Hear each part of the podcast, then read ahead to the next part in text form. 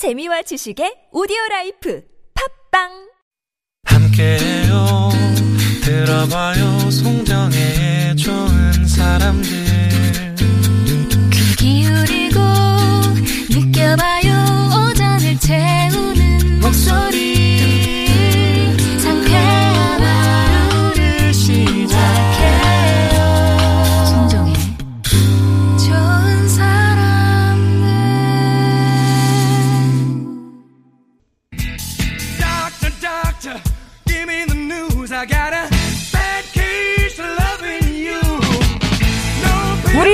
조금이라도 건강할 때 미리미리 챙겨야겠죠? 건강의 싹을 틔워 건강을 싹쓸이 하는 시간 건강의 싹쓸이 건강의 싹을 틔워주실 분 오늘은 고려대 구로병원 간센터의 이영선 교수님과 함께합니다. 안녕하세요. 네, 안녕하세요. 고대 구로병원 간센터의 이영선입니다. 네.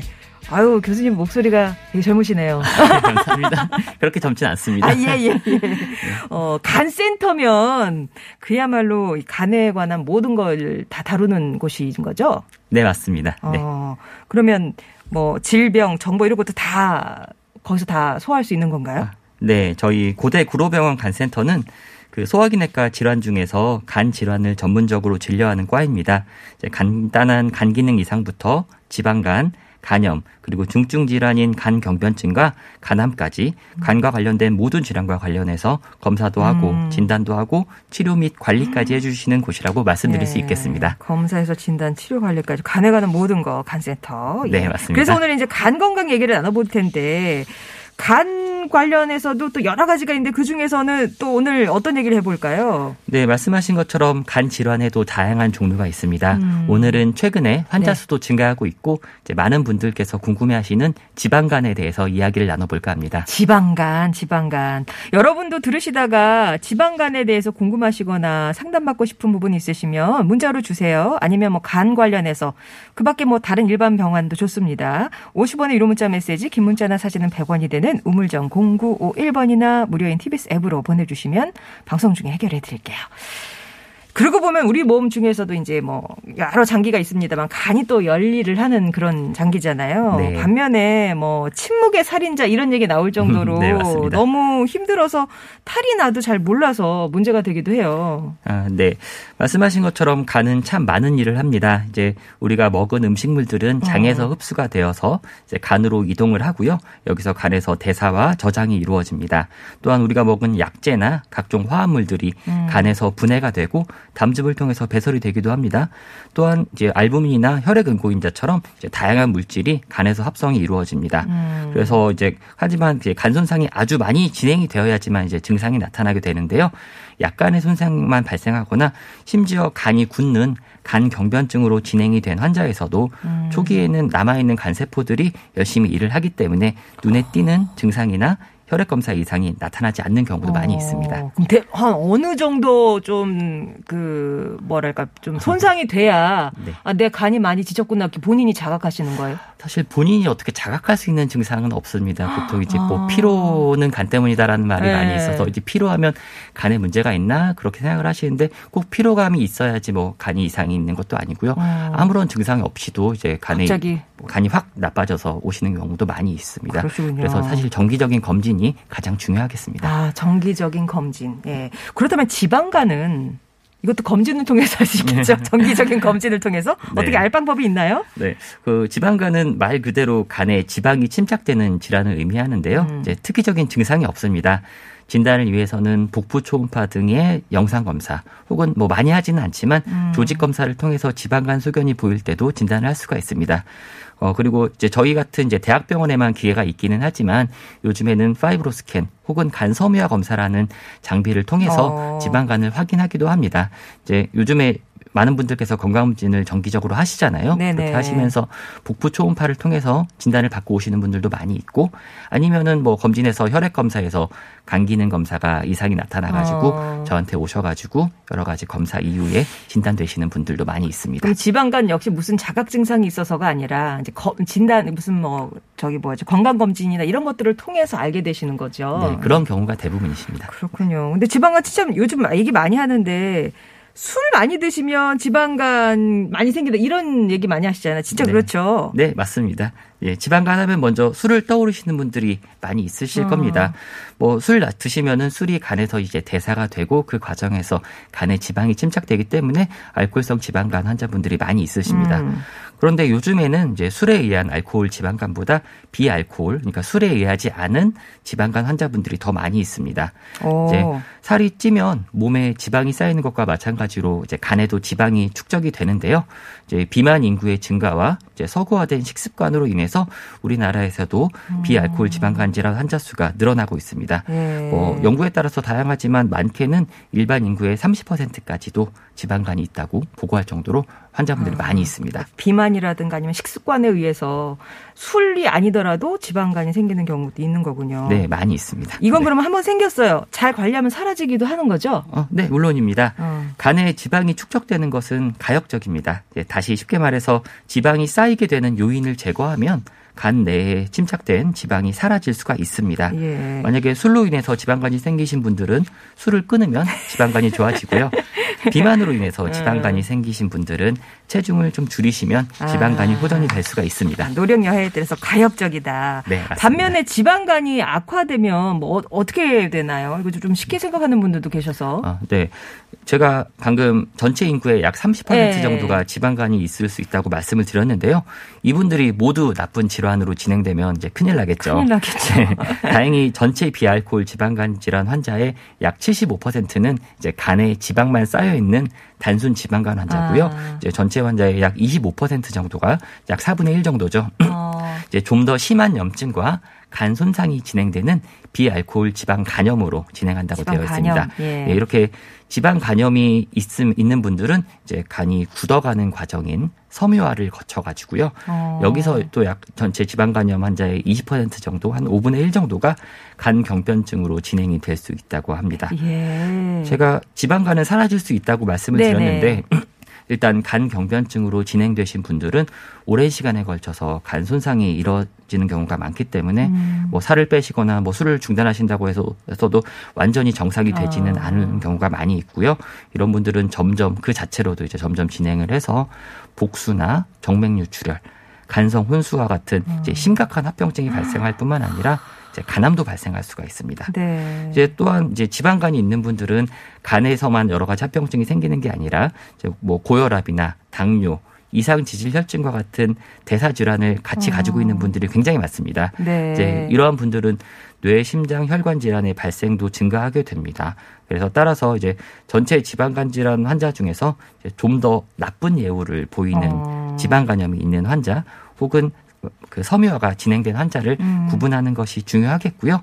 이제 저희 병원에 오시면은 혈액 검사나 파이브로 스캔, 뭐 MRI 같은 검사도 하고요. 음. 뭐 아주 좀 진행이 많이 됐을 것으로 생각되시는 분들한테서는 간 조직 검사까지도 시행해서 음. 진단을 하고 그리고 얼마나 심한지 심각한지 음. 판단을 하게 됩니다. 그러니까 간 관련해서는 뭐 지방간이든 일단은 빨리 그 병을 알아내는 게 중요하면 저그 건강 검진 같은 걸 주기적으로 해주는 게 제일 중요하겠네요. 네, 맞습니다. 말씀하신 어. 것처럼 이제 초기에 진단을 하게 돼서 저희가 어떤 병인지 뭐 지방간 단, 단- 그 지방간을 단순 지방간 상태에서 발생을 그 진단을 하게 된다면은 이제 살만 체중만 네, 빼셔도 네, 네. 금방 좋아지실 수가 있기 때문에 있는데. 조기 진단이 중요하겠습니다. 아, 그렇습니다. 자. 3247번님이 남편이 과체중도 아니고 마른 편이고요. 술도 많이 마시지 않는데 수년째 지방간이 나아지질 않아요. 이런 걸 마른 비만이라고 하나요? 라고 물어보셨는데 이, 이 경우도 이제 술도 안 드시는데 과체중도 아니에요? 그런데도 네. 지방간이 있으시다. 이거는 네, 사실 이런 분들이 있습니다. 뭐 이제 음. 뭐 마른 비만이라고도 이제 많이들 하시고 저희가 마른 지방간 이렇게도 마른 합니다. 네, 근데 이런 네. 분들은 실제로 뵈면은 뭐 음. 체중은 실제로 많이, 많이 나가지 않습니다. 그런데 몸 전체의 지방량 자체는 좀 많은 아, 경우가 비율적으로, 많고, 네, 예. 그리고 근육량은 적은 경우가 많습니다. 아. 이제 근육량이 적은 것들이 이제 지방간을 좀 더 악화시킬 수 있는 요인이 되고 몸 전체에 이제 지방이 간을 포함해서 지방이 쌓이기 때문에 그 전체 과체중이 아님에도 불구하고 지방간이 발생하는 아. 그 경우인데요. 이제 이런 분들도 체중을 많이 아니더라도 한 1, 2kg만 빼 빠지 빼셔도 아, 그? 이제 지방간이 예. 좋아지는 경우가 많이 있고요. 아. 어, 기- 그 근력 운동을 해서 근육량을 키우는 것이 도움이 예, 되겠습니다. 예. 자, 3247번님께 답을 드리면서, 자, 그럼 건강의 싹을 틔워줄 싹쓸이, 지방간을 예방하고 개선하는 슈퍼 처방전 세 가지 하나씩 만나보겠습니다. 먼저, 첫 번째 건강의 싹입니다. 네, 첫 번째는 부족하다 싶을 때 숟가락 놓기입니다. 먹는 양을 조절하라는 말씀이신가요? 네, 맞습니다. 아. 어, 지방간의 원인과 악화 요인으로 과체중이 가장 중요합니다. 네, 과체중의 원인은 뭐니 뭐니 해도 과식이지요. 네, 과식을 음. 피하시고 특히 과체중이신 분은 약간 부족하다 싶을 때 음. 식사를 중단하여 식사량을 줄이는 것이 체중 조절에 가장 중요합니다. 아, 일단 체중을 위해서 식사량을 조절하는 거. 그러면 음식의 종류도 또 신경 써야 될 것 같아요. 네, 아주 중요한 질문을 해주셨는데요. 음식의 종류 아주 중요합니다. 어. 이제 지방간이라고 하면은 하니까 이제 기름진 음식이 가장 나쁘다고 생각하실 경우가 많이 있습니다. 물론 기름진 음식 좋지 않습니다. 네. 하지만 지방간에 가장 나쁜 음식은 단당류입니다. 단단 예, 음료. 예. 특히 액상과당이 나쁜데요. 이제 탄산음료, 과즙음료, 그리고 시럽을 듬뿍 넣은 커피 음료수 등이 아. 지방간에 가장 나쁩니다. 그리고 그 밖에도 이제 흰쌀밥이나 밀가루 음식과 같은 그런 탄수화물 위주의 식단도 지방간에 좋지 음, 않습니다. 음, 음. 이제 야채 위주의 건강한 식단이 지방간에 좋겠습니다. 예, 당이 발생 많이 발생하는 이제 그 설탕 많이 들어간 단 음식이나 탄수화물 같은 게 좋지 않다는 말씀이신 거죠? 네, 맞습니다. 예. 자, 그러면 두 번째 건강의 싹 만나보겠습니다. 예, 두 번째는 집콕 하지만 홈트입니다. 아, 집에 있으되 운동을 해라. 이제 그런 얘기신 거죠? 네, 맞습니다. 이제 요즘 지방간으로 저에게 진료 받으러 오시는 환자분들께서 많이 아. 하시는 말씀이 이제 코로나 때문에 밖에 못 나가니까 운동을 못 하고 살을 못 뺐다 하시는 뭐 약간 핑계를 대시는 음. 분들이 많이 있습니다. 이제 이런 분들은 체중이 그대로이거나 증가하는 경우가 많고 이제 그러 그럼으로써 이제 간 기능 검사도 나쁘게 나오는 경우가 음. 많습니다. 물론 팬데믹 상황이니까 위생 수칙 지키고 외출을 삼가하시는 것 매우 중요합니다. 하지만 그러면서 활동량이 줄고 이로 인해서 체중은 늘고 근육량이 감소하면 지방간은 더욱 악화될 수가 있습니다. 음, 이제 요즘 집에서 운동을 하는 홈트레이닝, 네. 약자로 홈트라고 많이 네네네네. 하시던데 이게 유행을 하고 있고 뭐 이를 위한 동영상이나 앱도 많이 개발되어 있는 것으로 아. 알고 있습니다.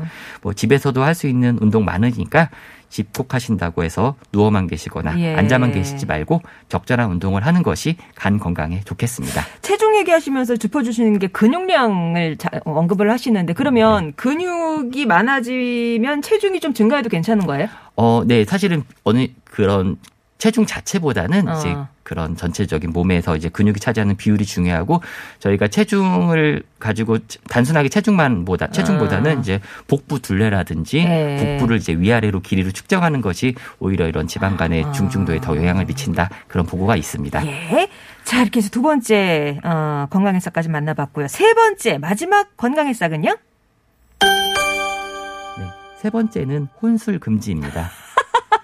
예, 혼술 특히 혼술 금지해라. 왜 혼술이 더 많이 마셔요? 네, 어, 예, 이거 이제 일단 이번에는 지- 알코올 지방간 얘기입니다. 네네네. 예, 모임이 많이 취소되고 이제 집콕하시면서 집에서 혼자 술을 드시는 혼술족이 늘고 있습니다. 음. 이제 사실 술을 혼자 마시냐 여러 명과 같이 마시냐가 중요하다기보다는 전체 음주량이 가장 중요합니다. 어. 그런데 이제 혼자 술을 드시는 경우에는 자제시켜줄 주변 사람이 없으니까 과음하는 경우가 많고요. 아. 또한 이제 집에서 습관적으로 계속 마시니까 이제 음주 그 자체가 하나의 습관이 아. 되어서 결국 음주량이 많아지는 경우가 많습니다. 이제 혼술하면서 안주 없이 술만 드시면 이제 그것도 이제 건강에 당연히 음. 굉장히 안 좋고요. 혼자 먹기에는 많은 양의 안주, 특히 이제 뭐 치킨과 같이 이제 기름진 안주를 많이 드시면 네. 그것도 이제 지방간을 더욱더 악화시킬 수 있으니까 문제가 되겠습니다. 예. 따라서 혼술은 안 하시는 편이 간 건강에 좋겠습니다. 혼술 금지. 세 가지 알아봤습니다. 간 건강의 슈퍼 처방전. 부족하다 싶을 때는 숟가락 놔라. 그리고 집콕은 하되 운동은 해라. 집콕 하지만 홈트. 마지막이 혼술은 절대 하지 마라. 이렇게였습니다. 그러면은 적절한 음주량은 영잔인가요? 네, 사실 이제 어. 얼마까지 드셔도 되, 뭐, 예, 먹어도 되느냐, 예. 얼마나까지 마셔도 되느냐 많이 여쭤보시는데요. 음. 이제 예전에는 뭐 술을 적정량이 조금 약간 마시는 것은 뭐 약주다 해서 건강에 오히려 좋다 어. 이런 얘기도 있었는데 이제 최근에 나오는 보고들에 의하면 아주 소량의 음주도 건강에는 좋지 않다 이렇게 아. 보고를 하고 있습니다. 그래서 사실은 예. 안 드시는 게 좋습니다. 교수님은 얼마나 드세요? 아, 그거는 말씀을 못 드리겠습니다. 예. 간센터를 대표하여 나오셨기 때문에 예, 이런 거는 이제 사적으로. 2219번님 이제 질문 이어가겠습니다. 건강검진 할 때 간 건강을 체크할 수 있는 방법은 뭐가 있을까요? 이거 혈액 검사만으로도 가능한가요? 복부 초음파를 매번 받기는 부담스러운데 2년에 한 번 정도 받아봐도 될까요? 아, 네. 이제 혈액 이제 간 검사를 간 건강을 체크할 수 있는 방법으로 이제 혈액 검사도 있고 이제 복부 초음파 같은 영상 검사도 있는데요. 이제 볼 수 있는 것이 조금 다르다고 생각하시면 될것 어. 같습니다. 이제 혈액 검사는 간 세포가 의 손상이라든지 아니면 간 내부에 있는 어떤 담즙이 이제 잘 흘러갈 수 있는지 이제 음, 그런 음, 거를 음, 볼수 음. 있는데 이제 복부 초음파는 간에 어떤 혹 같은 게 있든지 아니면 아. 구조적인 이상이 있는지를 보는 거 아닙니다. 혈액 검사로도 당연히 이제 어느 정도의 그런 간 손상이나 이런 거를 볼 수가 있으니까 이제 정기적으로 검사를 하면 좋겠고요. 이제 복부 초음파는 이제 저희가 일반적으로 만성 간 질환이 있는 분들, 뭐 네. 비형 간염, 시형 간염, 간 경변증이 있는 분들은 6개월에 한 번씩 반드시 아. 검사를 하라고 되어 있습니다. 아. 하지만 이런 위험 인자가 없으신 분들, 예. 일반인 분들은 2년에 한 번 정도 검사하시는 것도 충분할 것으로 어, 생각됩니다. 2년에 한 번도 괜찮다고 하네요. 2219번님. 4854번님은 B형 간염 보균자입니다. 아버지는 간경화로 돌아가셨고요. 평소 강장제, 오메가, 비타민 등등 다섯 가지 정도를 챙겨 먹고 있는데 영양제도 너무 많이 먹으면 간에 무리가 될까요? 꼭 먹으면 좋을 영양제는 또 뭐가 있을까요? 이렇게 늘 이렇게 건강 보조식품을 또 물어보셔요. 네, 요즘 건강 보조식품 음, 많이 드시는 분들 음. 정말 많습니다. 뭐 일단 이분께서는 비형 간염 보균자라고 하셨는데 사실 요즘에는 보균자라는 말은 잘 쓰지는 않고요. 아. 그냥 만성 비형 간염 환자분이라고 저희는 이제 네, 통칭을 네, 네, 합니다. 네, 네. 어, 비형 간염 간- 간경변증이 있느냐 없느냐가 사실은 뭐 중요하겠고요. 간경변증이 없고 그냥 단순한 비형 간염에 약을 드시지 않고 있는 그런 음. 건강한 상태시라고 하시면은 뭐 이런 일반적으로 약 드시는 게 크게 부담이 되지는 않습니다. 간에 무리가 되진 네, 않고. 하지만 간경변증이 있다고 하면은 이런 거는 꼭 전문가와 상의를 하시면 아, 좋겠고요. 아. 어, 그리고 비형 간염이 있으시니까 아무래도 그래도 좀 그 담당 의사 선생님이랑 좀 상의하고 드시는 게 좋습니다. 네. 영양제를 아무래도 너무 많이 먹다, 먹다 보면 그런 것들이 대부분이 간에서 대사가 되니까요. 아. 꼭 먹으면 좋을 영양제는 저는 기본적으로는 그냥 종합 비타민제 정도만 드시라고 말씀을 어, 드립니다. 예. 그리고 혹시 피 검사를 했을 때 중성 지방이 올라가 있는 경우에는 이제 그런 경우에는 이제 오메가 3 처방해 아. 드리기도 하고 이제 그렇게 필요할 때 드시는 거지 무조건 이제 건강 보조 식품을 많이 드신다고 하면은 오히려 좀 해로울 수도 있으니까 아. 조금 다섯 가지는 그래도 좀 많네요. 네, 그러니까 종합 비타 제가 보기에는 종합 비타민제 정도만 드셔도 충분할 것 같습니다. 예. 일단은 강, 음, 경변증이 있는지 없는지가 좀 기준이 될 것 같고 좀 상의해서 드시는 게 좋겠습니다. 이 간염이나 간 관련 질환들은 좀 가족력이 중요한가요? 어, 네. 이게 가족력이 사실 중요하고요. 그리고 특히나 이제 비형 간염 같은 경우에는 대부분이 어머니 쪽에서 이제 아. 음, 유전된다기보다는 전염이 됩니다. 네. 이제 어머니가 출산기 그 아이를 출산을 할 때 비형 간염이 있으신 분들은 이제 피에 혈, 그 비형 간염 음. 바이러스가 돌아다니고 있는데요. 이게 출산을 하는 과정에서 바이러스가 아이한테 바이러스가 노출이 되면은 음. 그때 수직 감염이 되면서 이제 그게 만성 감염으로 이루어지는 경우가 많습니다. 그래서 이런 외가 쪽 가족력이 조금 중요하겠고요. 네. 네, 요즘에는 이제 비형 간염 가지고 있는 산모더라고 하더라도 음, 음. 이제 적절한 면역 예방 접종과 면역 글로불린 투여 그리고 요즘에 임신 후반기 때 아예 비형간염 약을 저희가 처방을 해드립니다. 아. 그래서 요거는 꼭 비형간염 있으신 가임기 여성 혹시 하셔야 분들은 되겠네요. 반드시 저희와 상의를 하시는 게 아. 좋겠습니다. 예. 간 전문가와. 네. 6878번님은 암 수술 후 8차 항암까지 다 마쳤습니다. 그런데 간 수치가 아직도 높다고 하네요. 어떻게 해야 떨어질 수 있을까요? 음, 네. 이분 같은 경우에는 제가 뭐 정보를 다 알 수 없으니까 네. 말씀드리기가 조심스럽긴 한데요. 이제 먼저 치료 전에도 간 수치가 높았는지 안 높았는지를 좀 알아 음. 좀알 필요성이 있겠습니다. 네. 원래도 높으셔서 뭐 지방간이라든지 그런 다른 기저 질환이 있었는지를 좀 살펴보는 게 좋겠고요. 이제 수술하고 나서 항암 치료를 맞으면 이제 항암 약제 자체가 간 수치를 좀 올릴 수가 있습니다. 아. 그래서 그 약제와의 관련성도 저희가 좀 음. 조사를 하게 이렇게 오시면 하게 되고요. 네. 그리고 약을 끈 이제 팔, 팔자까지 마치고 더 하실지 안 하실지 모르겠는데 다 마치셨다고? 어, 예. 다 마치셨다고 하면은 뭐약 때문에 그랬다고 하면은 이제 음. 중단하면 시간이 지나면서 좋아지실 겁니다. 거다. 이제 예. 다만 이제 유방암 환자분들 같은 경우에는 이제 항암 치료까지 다 마치고 나서 이제 호르몬 치료를 받으시는 경우 가 많거든요. 아. 근데 그런 호르몬 치료 받으시는 분들은 그게 지방간을 좀 유도를 할 수가 있어서 네. 그것 때문에 간 수치가 올라가시는 분들이 많이 있습니다. 그렇군요. 네. 무조건 수치를 떨굴 수 있는 아 떨구는 약제들은 사실은 있습니다. 음. 그래서 저도 이제 조, 뭐 떨구는데 효과가 좋은 약제들을 몇 가지 사용하는 경우도 있는데요. 근데 이렇게 무작정 원인은 진단 없이 음. 수치만 떨구는 게 간 건강에 좋은지에 대해서는 아직, 아직, 불확실하고 예. 오히려 해로울 수 있으니까 어. 이것도 마찬가지로 전문가와 상의해 보시는 게 좋겠습니다. 예. 카페라떼님은 청소년 아이들도 지방간이 생길 수 있나요? 왜냐면 방금 말씀하신 그 피해야 할 음식들이 우리 애들이 너무 좋아하는 것들이라. 네, 맞습니다. 요즘 어. 소화 비만 아들 청소년 많이 비만, 있잖아요. 예. 소화 비만한 소화 소화 비만 소화 그 비만 청소년들 많이 있는데 이제 그런 친구들은 이제 나중에 그런 환자 그런 친구 그런 어린 아이 어린 친구들이 지방간 있는 경우도 많이 있습니다. 음. 물론 그 성인들만큼 이렇게 검사를 많이 하러 오지는 않아서 이제 정확한 퍼센테이지나 그런 건 우리나라에서는 있다. 연구되지 예. 않았지만 해외 특히 서구 지방에서는 이런 소화 비만 환자에서 지방간도 많이 연구가 되고 있습니다. 아. 예. 말씀하신 것처럼 이런 어린 친구들이 이런 탄산음료 이런 거 굉장히 그쵸. 좋아하잖아요. 아. 그래서 지방간이 생길 수 있고 이런 것들이 장기적으로는 안 좋을 수 있다는 것은 어찌 보면 당연하겠습니다. 역시 또 먹이는 것을 어릴 때부터 습관 잘 들여야 될 것 같네요. 네, 맞습니다. 예. 자, 이렇게 해서 오늘 간 관련한 얘기 많이 나눠봤습니다. 아직도 질문이 쏟아지고 있는데 또 시간이 다 돼가지고 오늘 교수님 이제 보내드려야 될 것 같네요. 도움 말씀 감사합니다. 네, 감사합니다. 네, 지금까지 고려대 구려병원 간센터의 이영선 교수님이었습니다. 이제 설 연휴 기간 들어가는데요. 제 내일부터 저희 좋은 사람들 송정입니다도 설 특집으로 찾아뵙겠습니다. 아주 신나는 흥겨운 시간들 준비하고 있으니까 내일 또 함께 해주세요. 오늘 끝곡 다비치의 슬픈 다짐 전해드리면서 인사드립니다. 내일 뵙겠습니다.